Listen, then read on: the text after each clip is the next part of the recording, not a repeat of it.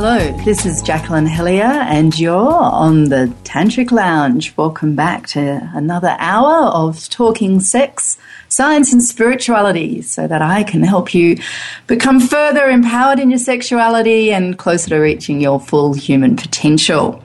And I'm joined with me, as usual, with my lovely co host, Xavier Waterkeyn. Good morning, world. Well, it's not morning everywhere, is it? No. It's morning here. It's morning here, it's evening in other places in the world, and it's the middle of the night, and isn't that amazing? well, it feels like the world. middle of the night.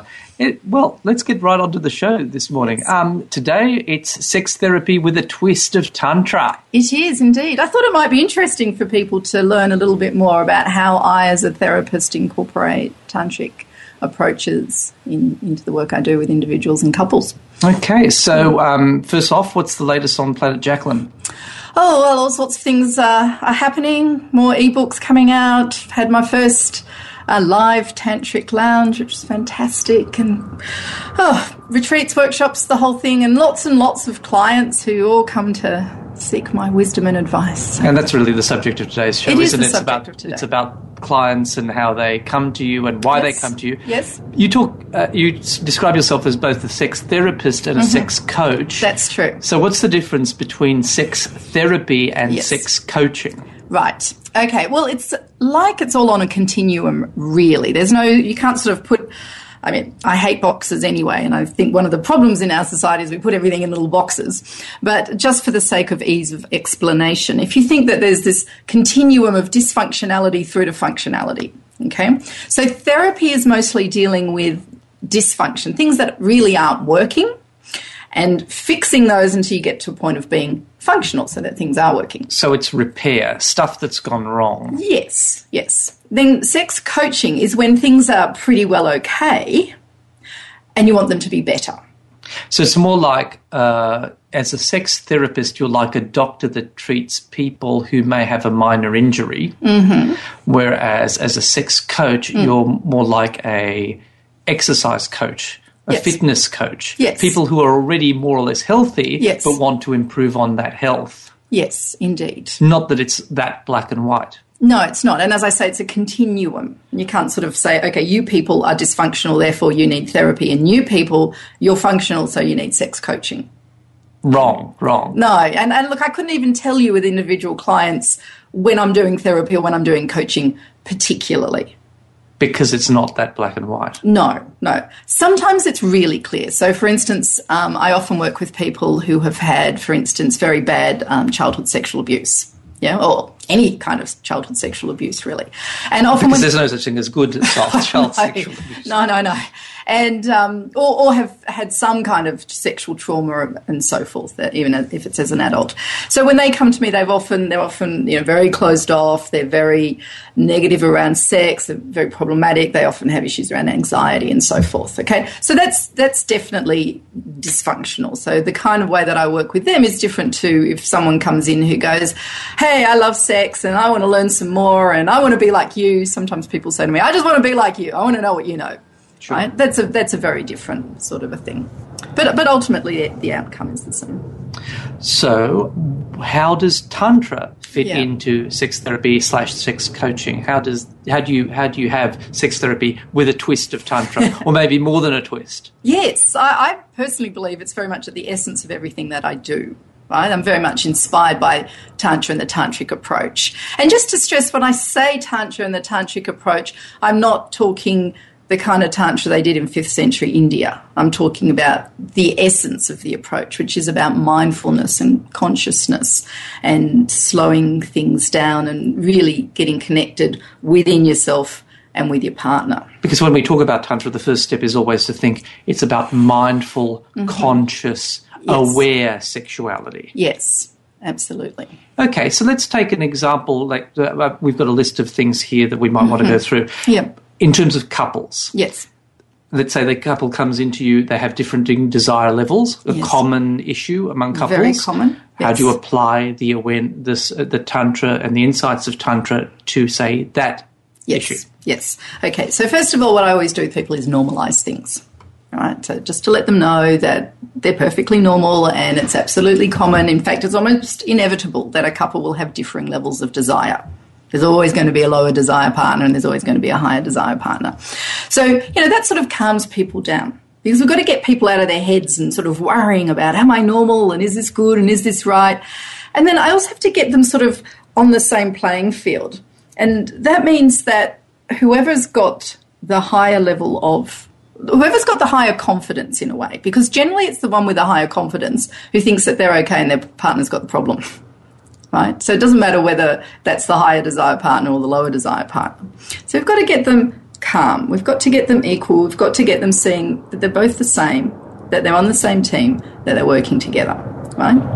And part of that is about getting clearer within themselves about who they are and what they want what they need sexually. And that requires them to slow down, to sink in. It also requires them to ask themselves questions that they might not have asked themselves Yes. and to share with each other. Yes. What is it about the uh, therapeutic environment, if you like, that allows people to open up to a therapist Yes. where they don't necessarily open up with each other when they're alone? It seems like a paradox. You'd think that people Yeah. think doing uh, thinking about something as private and intimate as sexuality Yes. would find it easier to discuss when they're alone than when there's a third party involved. But here you are, Yes. and you help them to open up. How does that work? Yeah. That doesn't make any sense to me. Yes. Uh, because opening up sexually is quite scary. Okay. And when you take this, the, the tantric approach is very much about creating a safe space, creating sanctuary. Yeah. Create, creating a space where you know you're safe and it's okay. And a lot of people can't do that on their own. Uh, They've got too much attached to sex, or they've got too much history, or they don't know what's right or what's wrong, and they get very offen- uh, defensive or offensive with their partner around things. When they come and see me, right, they're in a safe space. My my consulting room is beautiful. it's very relaxing, and my presence is also a very relaxing, calming, gentle influence. And there is that idea that they are outside of their normal space, so they're not going to be interrupted by their children or by life or anything else. Mm. You have reserved that hour, or usually that couple of hours, because usually two hours, isn't it? I with couples, I start with two hours. with yes. two hours, yeah. yeah, yeah. So Usually they know that they've set aside that space Mm-hmm. specifically to deal with these issues. Yes, yes, And it's that safety that allows them to open up. Mm, it is. They don't have a pretext. They don't have an No. excuse. There's nothing to distract them from focusing Yes. entirely on that thing. Yes. And also, my role in this is energetically, if I can use that term, is energetically to hold the space for them. Okay? So it's not like they're trying to hold the space for each other or whatever. I'm there. They're safe. I guide them. You know, if things get heated or if anyone gets emotional or stuck, I just gently prompt and, and I guide. Okay, so just quickly, Yeah. differing desire levels, you normalize them, you tell them that, yes, this is perfectly normal. Mm-hmm. Yes. And so the tantric approach is to stay there, give them a sense of normality, and then Mm-hmm. What?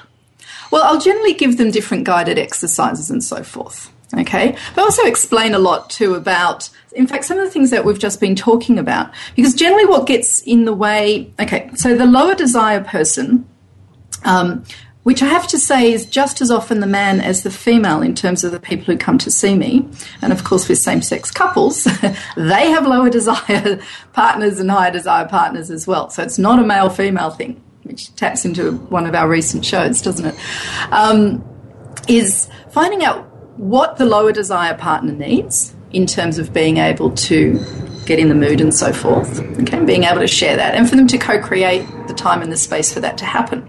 This also includes other problems like neither in- interested or having trouble getting to sex. Oh, well, It's a very similar approach. Yeah, absolutely. I mean, while I see a lot of couples who have differing levels of desire, I also see an awful lot of couples where neither of them have much desire. Right? They'll they'll come to me and you know generally they'll say, look, we really love each other, we've got a great relationship, everything's really good, but we just can't get around to sex. We're just not doing it, and it's not because we don't want to. Um, it's just that somehow it doesn't happen, right? And so part of what we were just talking about in terms of the space that I create in the clinical environment, well, not that I'd call it clinical because clinical makes you think of No, sterile I've been, white. to, and- I've been to your rooms. They look nothing like a surgery. no, no, no. It's just it's like a lounge. Yes, it is. It's like a, It's like a lounge. it's like a nice room with Yes. nice light and good ventilation. Yeah, and a com- comfy couches, Comfy and couches, nice artwork, and yeah.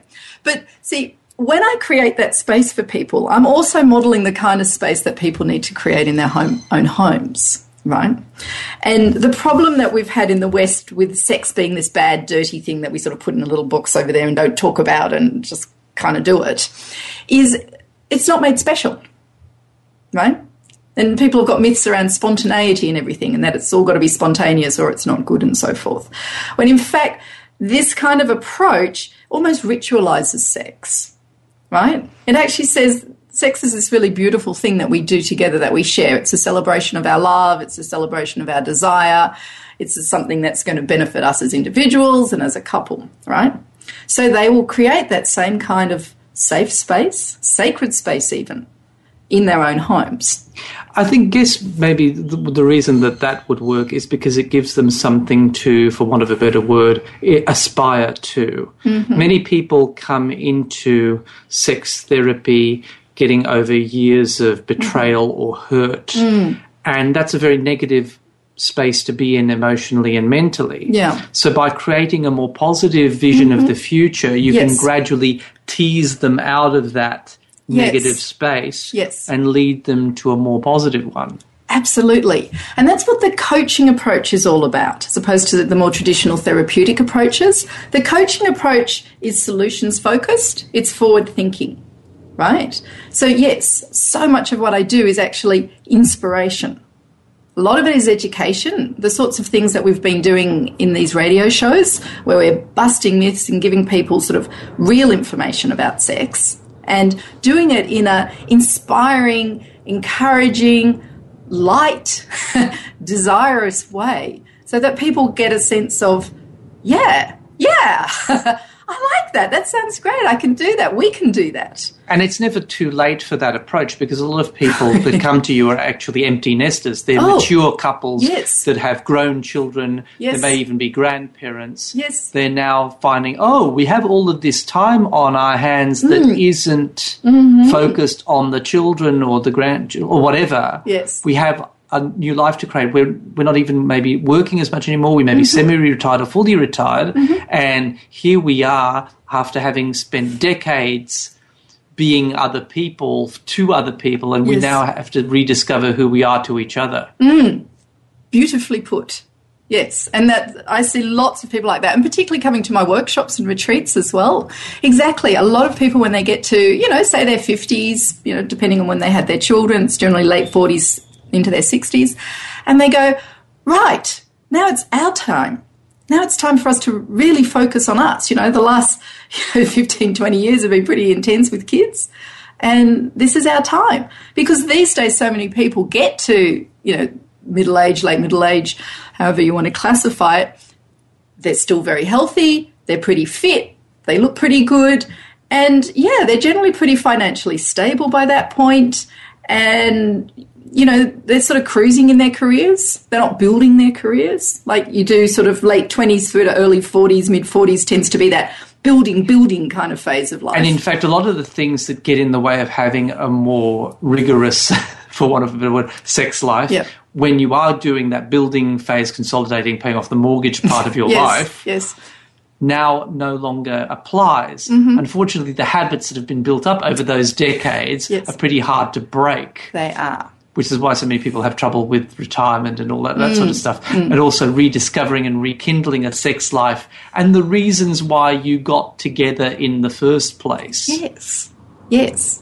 And, and ideally, you'll see that the reasons that got you together in the first place, they're still there, but you've also got all this wonderful history together, and you're much more mature and, you know, braver and experienced, and sex can actually be way better in your middle age towards late, later, later age than it was when you were young. And then, of course, there are a lot of people who aren't with the same partner that they were when they started this, Yes. and they're now with new partners. Mm. And but this, but it's still the same issue. Mm-hmm. The habits formed over decades need to be re looked Yes. at, and especially with a new, with a relatively new partner mm. with whom you have less history or a new history, a better history, mm. whatever it is. Yes. So, you know, when I'm, I work with two kinds of couples in a way um, of that sort of later age, the over 45, so, or whatever we, we're going to call it. It's either couples who come to me together and say, okay, now it's our turn. We need to work on our sex life together. Or it'll just be one person in a couple who'll kind of go, okay, I want this to work now.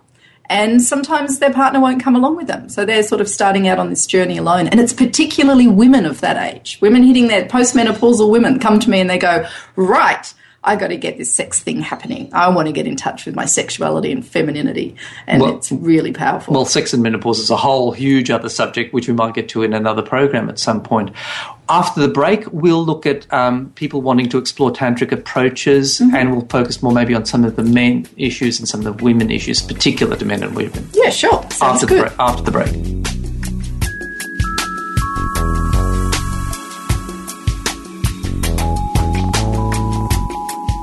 And welcome back. And today on the Tantric Lounge, we're looking at sex therapy or sex coaching with a twist of Tantra.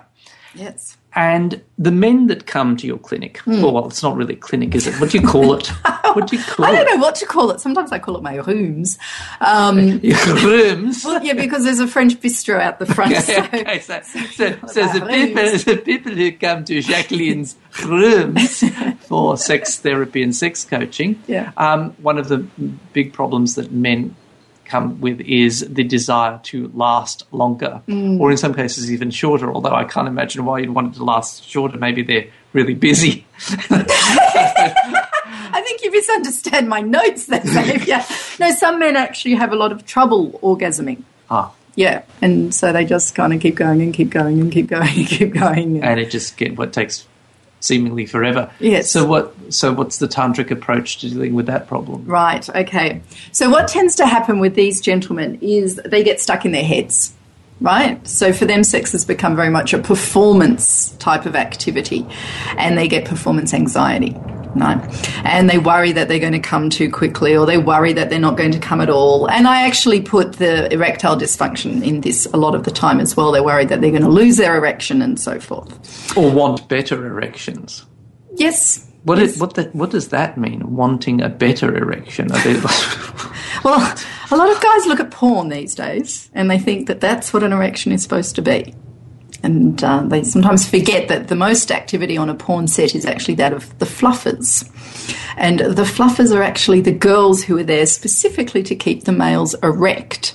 So there's an awful lot of action offset because the male leads are constantly losing their erections. So they go offset, the fluffers will do what they need to do to get the erection back up again, and then they're back on for another take. So it is actually very normal for erections to come and go.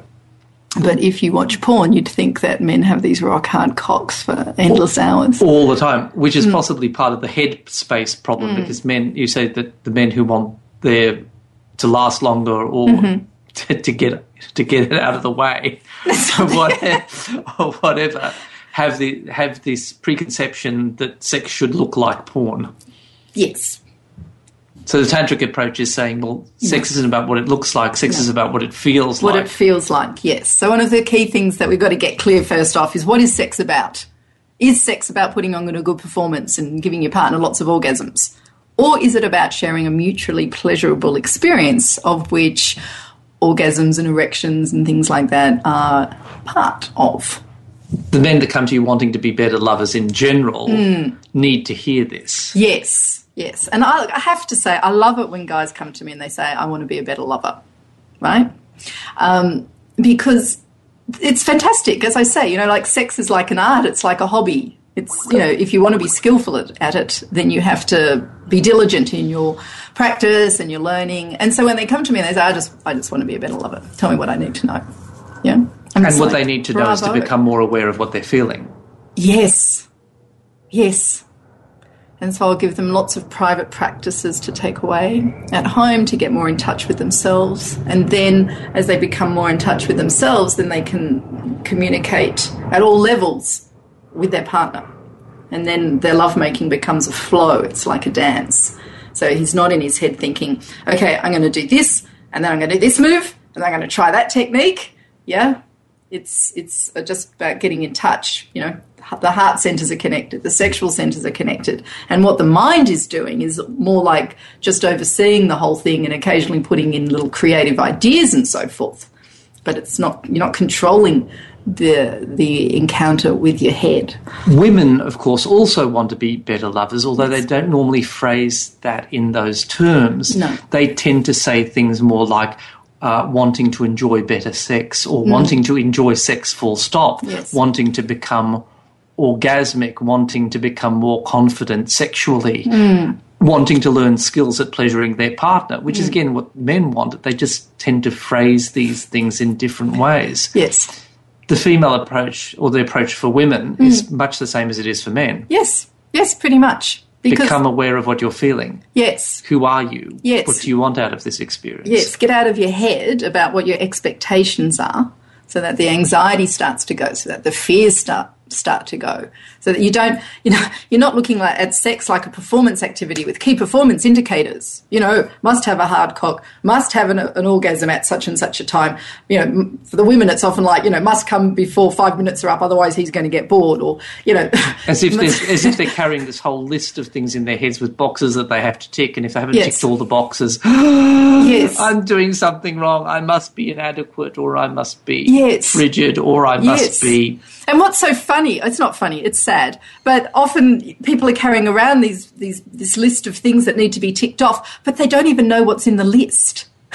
They just know that there's all these sorts of things they should be doing for it to be good, but they don't even know what those things are. So they're sort of, you know, It's pretty difficult to t- even tick boxes from a list that you don't even know what's in the list. yes, yes, And all of this gets in the way with a very fundamental aspect of sex that people don't talk about often enough, Hmm. and that is intimacy.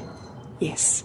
Because all this gets in the way of intimacy. It does. What is intimacy? What is it about? Intimacy, intimacy is when two people completely open to each other and can merge energetically. And that does not mean comparing lists. No, it doesn't. Or, you know, ticking off your key performance indicators. Oh, your key perform. Oh, we have matching key performance indicators. that must mean that we're being intimate. Oh, good. That we can tick that intimacy box too now. Yes. And in fact, paradoxically, you know, sometimes when people are having sex, it's the least intimate that they're being. They're just completely shut off to each other. They're completely in their heads. Like their genitals might be joining, but their hearts aren't, and their minds their minds aren't. Their minds are completely stuck within themselves, thinking, "I hope I'm getting this right. Oh my god, I hope I don't come too quickly. Oh my god, I hope I do come. Oh god, I suppose if I fake it, then he'll be happy." So there's all this dialogue, This- monologue going on in their heads. Yes. And then, you know, often women have got the double whammy that they're also thinking, oh my God, did I remember to put the washing on? Oh, and Auntie Sue's coming next week. I better make sure I go to the show. Oh, shivers, I'm having sex. I should be focusing on the sex. But will I have time to go and do that? Gosh, I've got to focus on And then the baby starts crying. Gee, that really doesn't sound very sexy at all. it's not sexy. it's not sexy.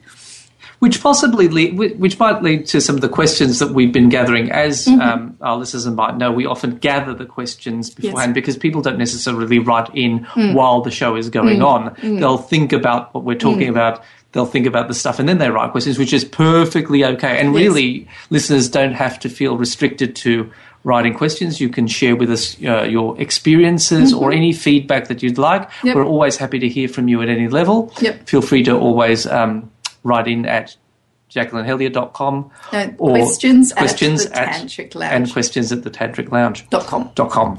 Um, here's one from Paula from Cessnock in New South Wales. Hmm. My husband and I went to marriage counselling to fix our sexual problems, but all we did was to learn to communicate better, which was probably helpful, but it didn't fix our sex lives. Hmm. Um, do you think improving communication has a place in sex therapy? Definitely. Definitely. But to a point. Now, the thing is, is that most more mainstream counsellors and therapists and so forth aren't actually trained in sexuality.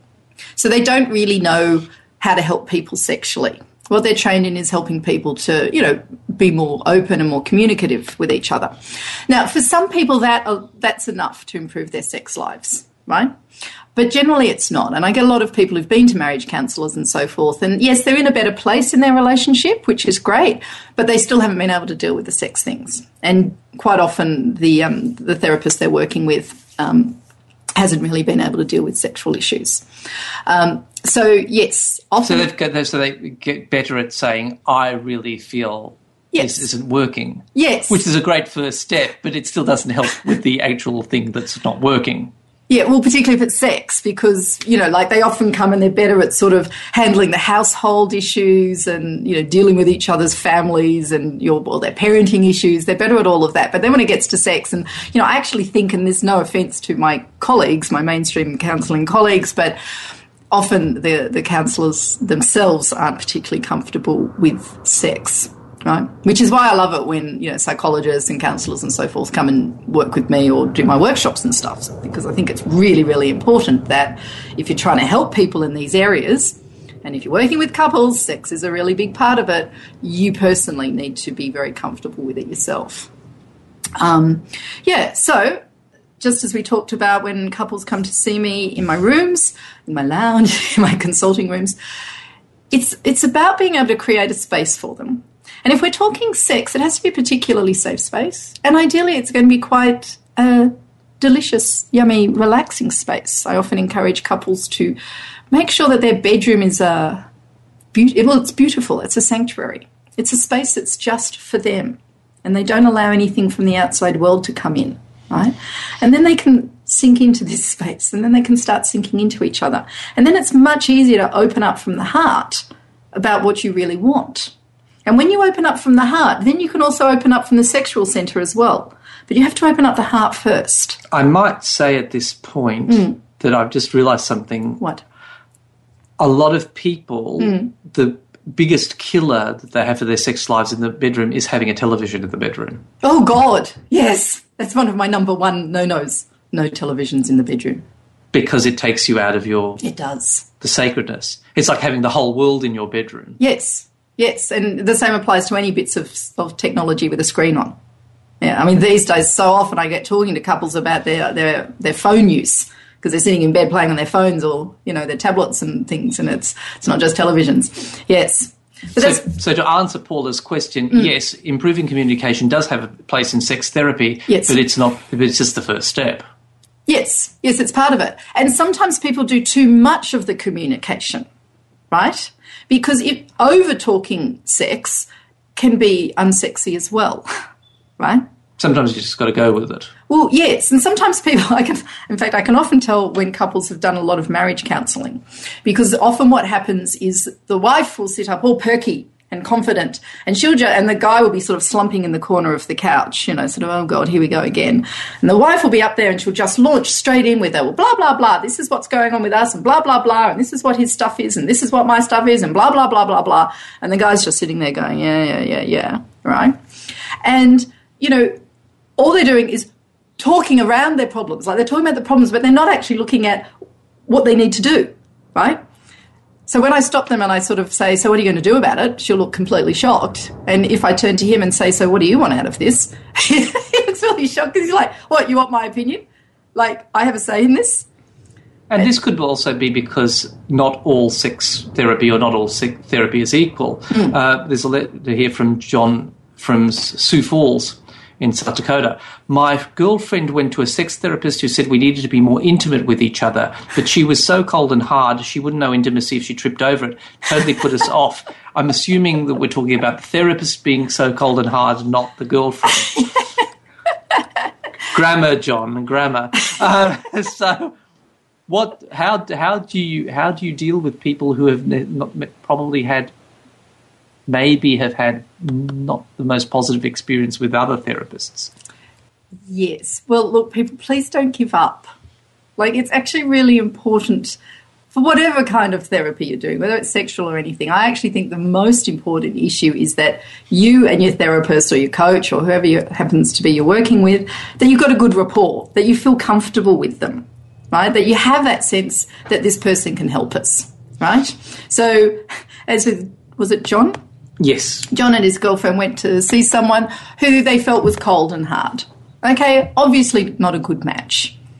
But it may well be that that particular therapist would have been good for another couple. Okay? I know, you know, some people come to me and you can just tell this is not a good fit. They're not, this isn't going to work, right? Our values are different, our approach is different. So they need to go and see someone else.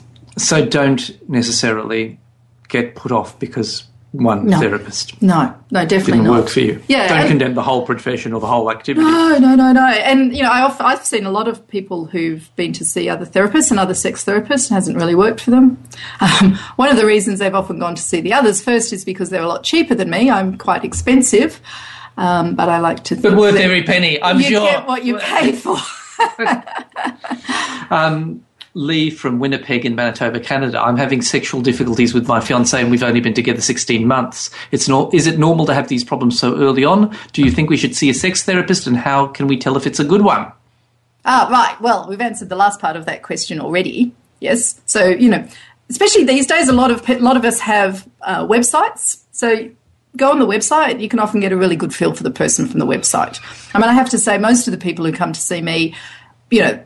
They already know me because if you go to my website, you get a really good feel for me, who I am, and, and how I work, and so forth. Okay, um, but then you know, go along for the first session, see how you feel. And it is normal to have problems early on. And as for having problems early, yes, absolutely. I always congratulate uh, younger couples or newer couples who come to see me. And I say to them, you know, you're pretty lucky actually in some ways that you've got this big problem right now because if you overcome this now, you're building resilience, you're learning how to. Um, how to deal with problems really early in your relationship. So this will set you up for the future because there's always going to be issues that will come and go. So good on you for coming in nice and early. Yeah, definitely. And we'll return for some other questions after the break. We will indeed.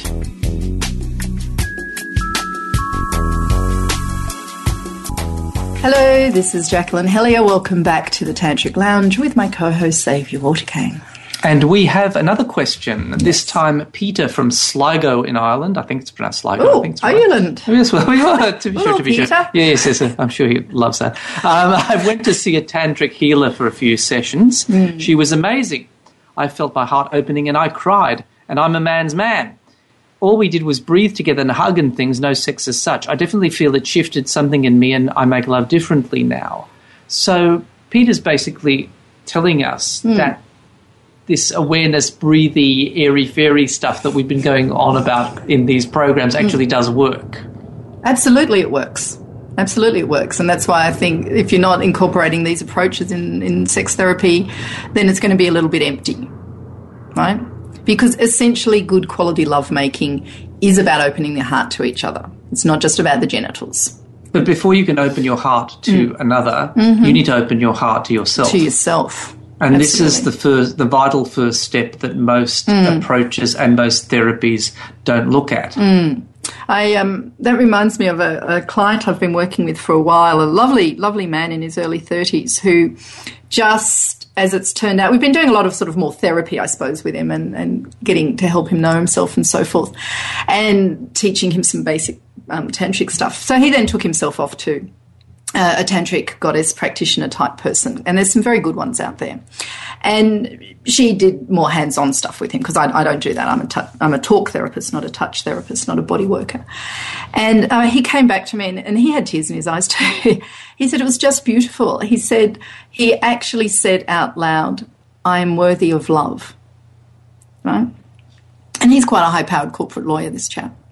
And it was such an enormous breakthrough for him. I am worthy of love. Because until he felt himself worthy of love, he was never going to attract someone into his life who could love him.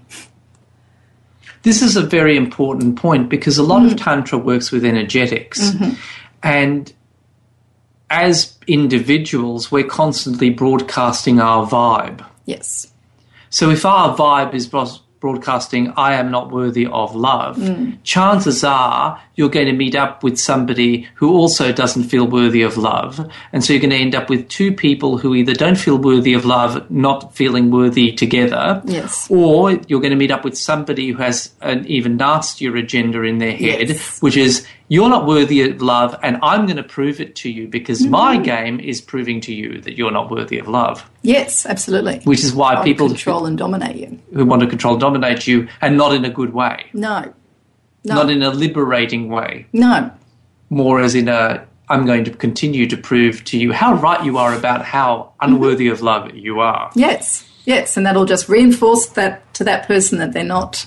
Yes. So they'll either grow old and lonely without ever having met someone, or they'll be in a, a very an abusive relationship. Which might also explain another value of the therapy slash coaching mm.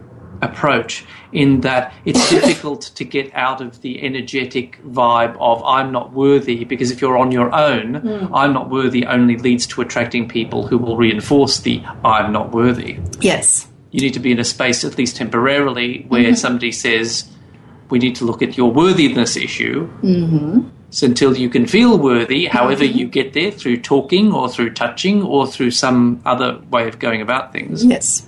Yes. Absolutely. And then you can start, and then only then do you even have a hope. Hmm. Or a more realistic hope of finding somebody who will consider you worthy because they also are worthy and they want to share that worthiness. They do. And it's one of the key things I say to people you have to be with someone who's worthy of you. And that's really challenging for so many people who's worthy of me, right? And, and for many people, it's even like, whoa, I have a choice. Because a lot of people will go with people just because they like them.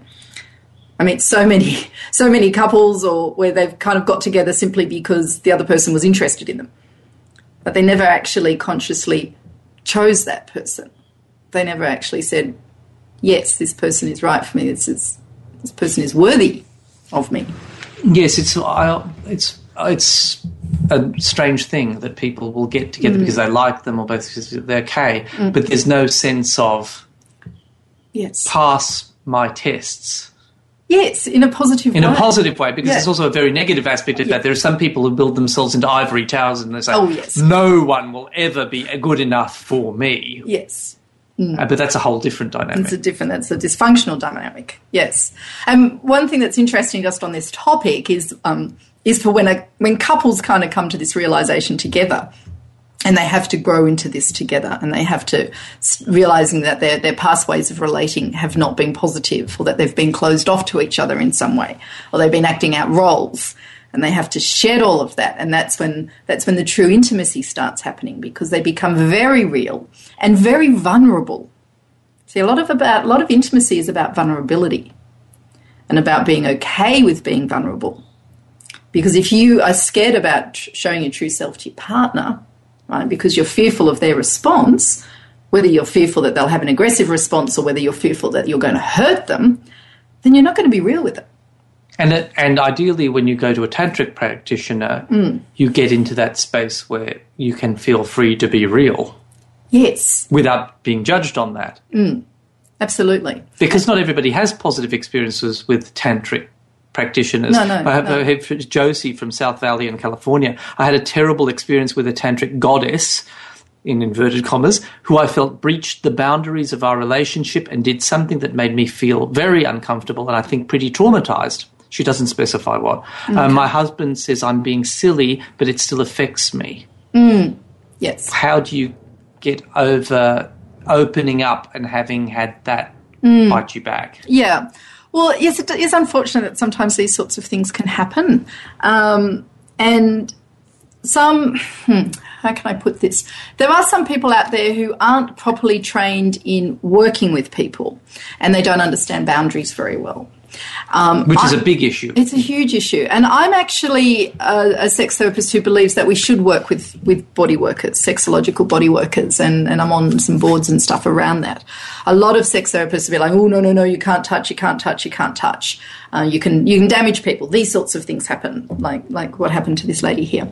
Um, I'm actually of the opinion that touch therapy is very useful and can be very vital, but I'd like to know that the people who are offering those services whether as sexological body workers or as tantric goddesses, however they label themselves, tantrikas and so forth, actually have some training in understanding what sex- sexual dysfunction is and about boundaries and so forth. How do you go about assessing whether or not these body workers are up to the task? Well, there's only a few people who I would work with. Um, also, surrogates. Often they'll call themselves surrogates. That's peop that's sex workers who um, do it for uh, therapeutic benefits. And in some ways, I consider it that they go places I can't go. or to be honest, I don't want to go. Yeah. And maybe probably shouldn't go because as a therapist, you're you're you're in a different space for Yes. them. Yeah. Yeah. I mean, You're more like a parent. yeah, I suppose. Yeah, yeah. I mean, sometimes I'll give my clients hugs. I'll often hug them at the end Like of a parent or does. something like that. Yes, yes. But it's inappropriate to do anything yes. beyond that. Yes, we're going to keep our clothes on, and I sure as hell don't want to see your, your genitals. So, yes, but I'm very happy to help them as they go exploring that further. And with with some of these people, are you know generally women. Unfortunately, I wish we had more men out there who were working with with men. There are some, and I'll probably interview one or two of them at some stage. Got to start bringing some guests on the show. Um, yeah, so you know, I might brief them, and they'll do their their thing and feedback to me what they've learned and so forth. And what is their thing? Their thing is to they can go a little bit further, right? They can actually sit down and touch their partner, t- touch their clients. You know, they could be naked together. They'll give them massages. Uh, they might do some chakra work. Some of them will actually get you know, genital with them and teach them things about like how their their genitals are beautiful, for instance. Yeah, how how to slow down your lovemaking right? So, for instance, just to use this chap that I was just talking about, the corporate lawyer, the one who realised he was worthy of love, one of his issues was well, he came too quickly as well. And because he had low self esteem, even though he's an amazingly successful lawyer, um, he had convinced himself that because he came too quickly, that no woman would ever want to make love with him, right? So he was completely keeping himself away from women for that reason as well. Okay, and we talked a lot in in the session about slowing it down, and I'd given him some homework to help him slow the whole thing down, get very present, so forth, which actually got him ready to be able to go and see someone. So now he's working with someone who is actually making love to him and showing him actually in the act how to slow it down. So he's actually getting to practice basically what he's learnt from me, but again in a safe space because he doesn't yet have the confidence to be able to go and you know pick up a lady and start having a, a sexual relationship with her. So this is and this is very different from mm. people going to say sex workers, where it's mm-hmm. usually they want to fulfill a fantasy or they just want to do something sexual for the sake of sex. This is a mm. very different approach to sexuality. Yes. Although interestingly, when you talk to sex workers, you'll find that they'll say that a lot of guys do come to them for this kind of purpose. Like they are actually seeking some level of intimacy and, and openness and so forth. But what's different with this approach is yes, you're quite upfront with it. You say, this is what I'm here for. You know, I'm here to, to learn, to heal, to open up, It's a different not sort. just to get my rocks off. yeah, it's a different sort of sexual space. It's a different Yes. sort of intimate space. You describe your practice, we won't call it a clinic, um, as a space in which a safe space. But mm. there's also the possibility that people can start by creating a safe space in their own homes. Absolutely. So talk, let's talk about that a, a little bit. So that people who aren't maybe ready to go mm. or can't afford to go, Yeah. either because of time, time or money, Yeah. they can still create a sacred space Mm. within their own home. Mm.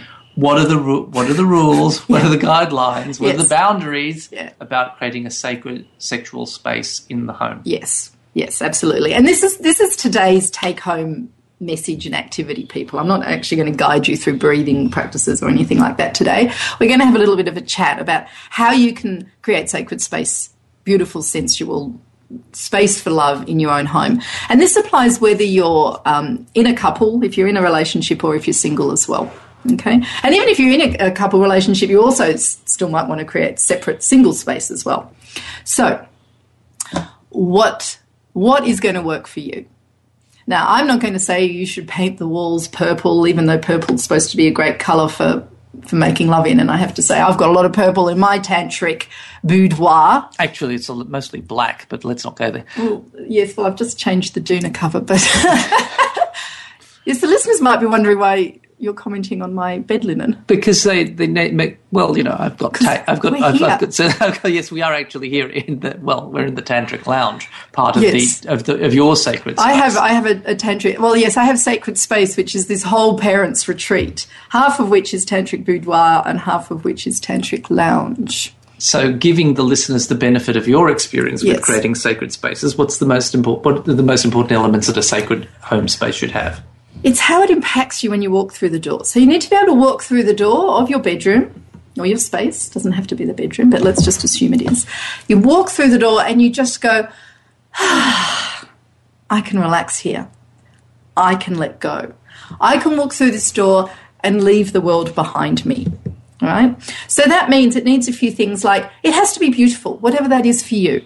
For some people, it'll be opulent, like a Moroccan den. For others, it'll be simple and white and, you know, understated.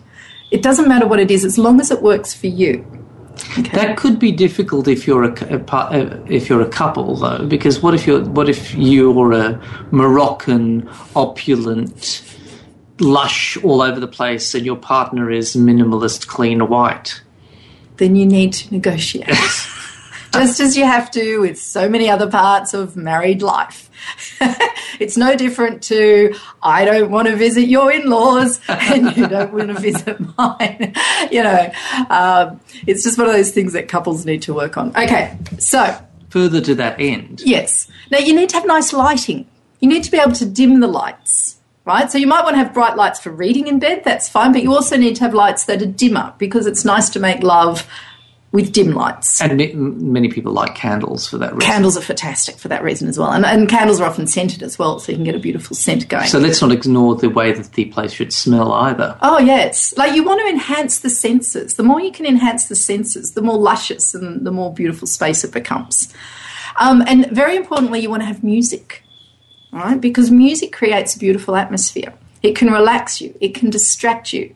It also muffles noise if you're worried about other people in the house hearing We're you. looking at designing the sensual experience for everyone. We're looking at sound design, we're looking Yes. at light, Yes. we're looking at fabrics and how they feel, not only how they look, Texture, yes. textures. Yes. We're looking, and even when you really have a little place for fe- food, feeding each other, so there's also we're Yes, you can bring in taste as well, and so forth. the important thing is that it awakens your sensuality, and you feel safe and comfortable Yes. in it, and Yes. it works for you. And in terms of artwork and so forth, it needs to be luscious as well. If you've got any beautiful photos of the two of you being light and positive and you know, or romantic and but but positive photos of the two of you, that's really important. Or if you're single, just of yourself.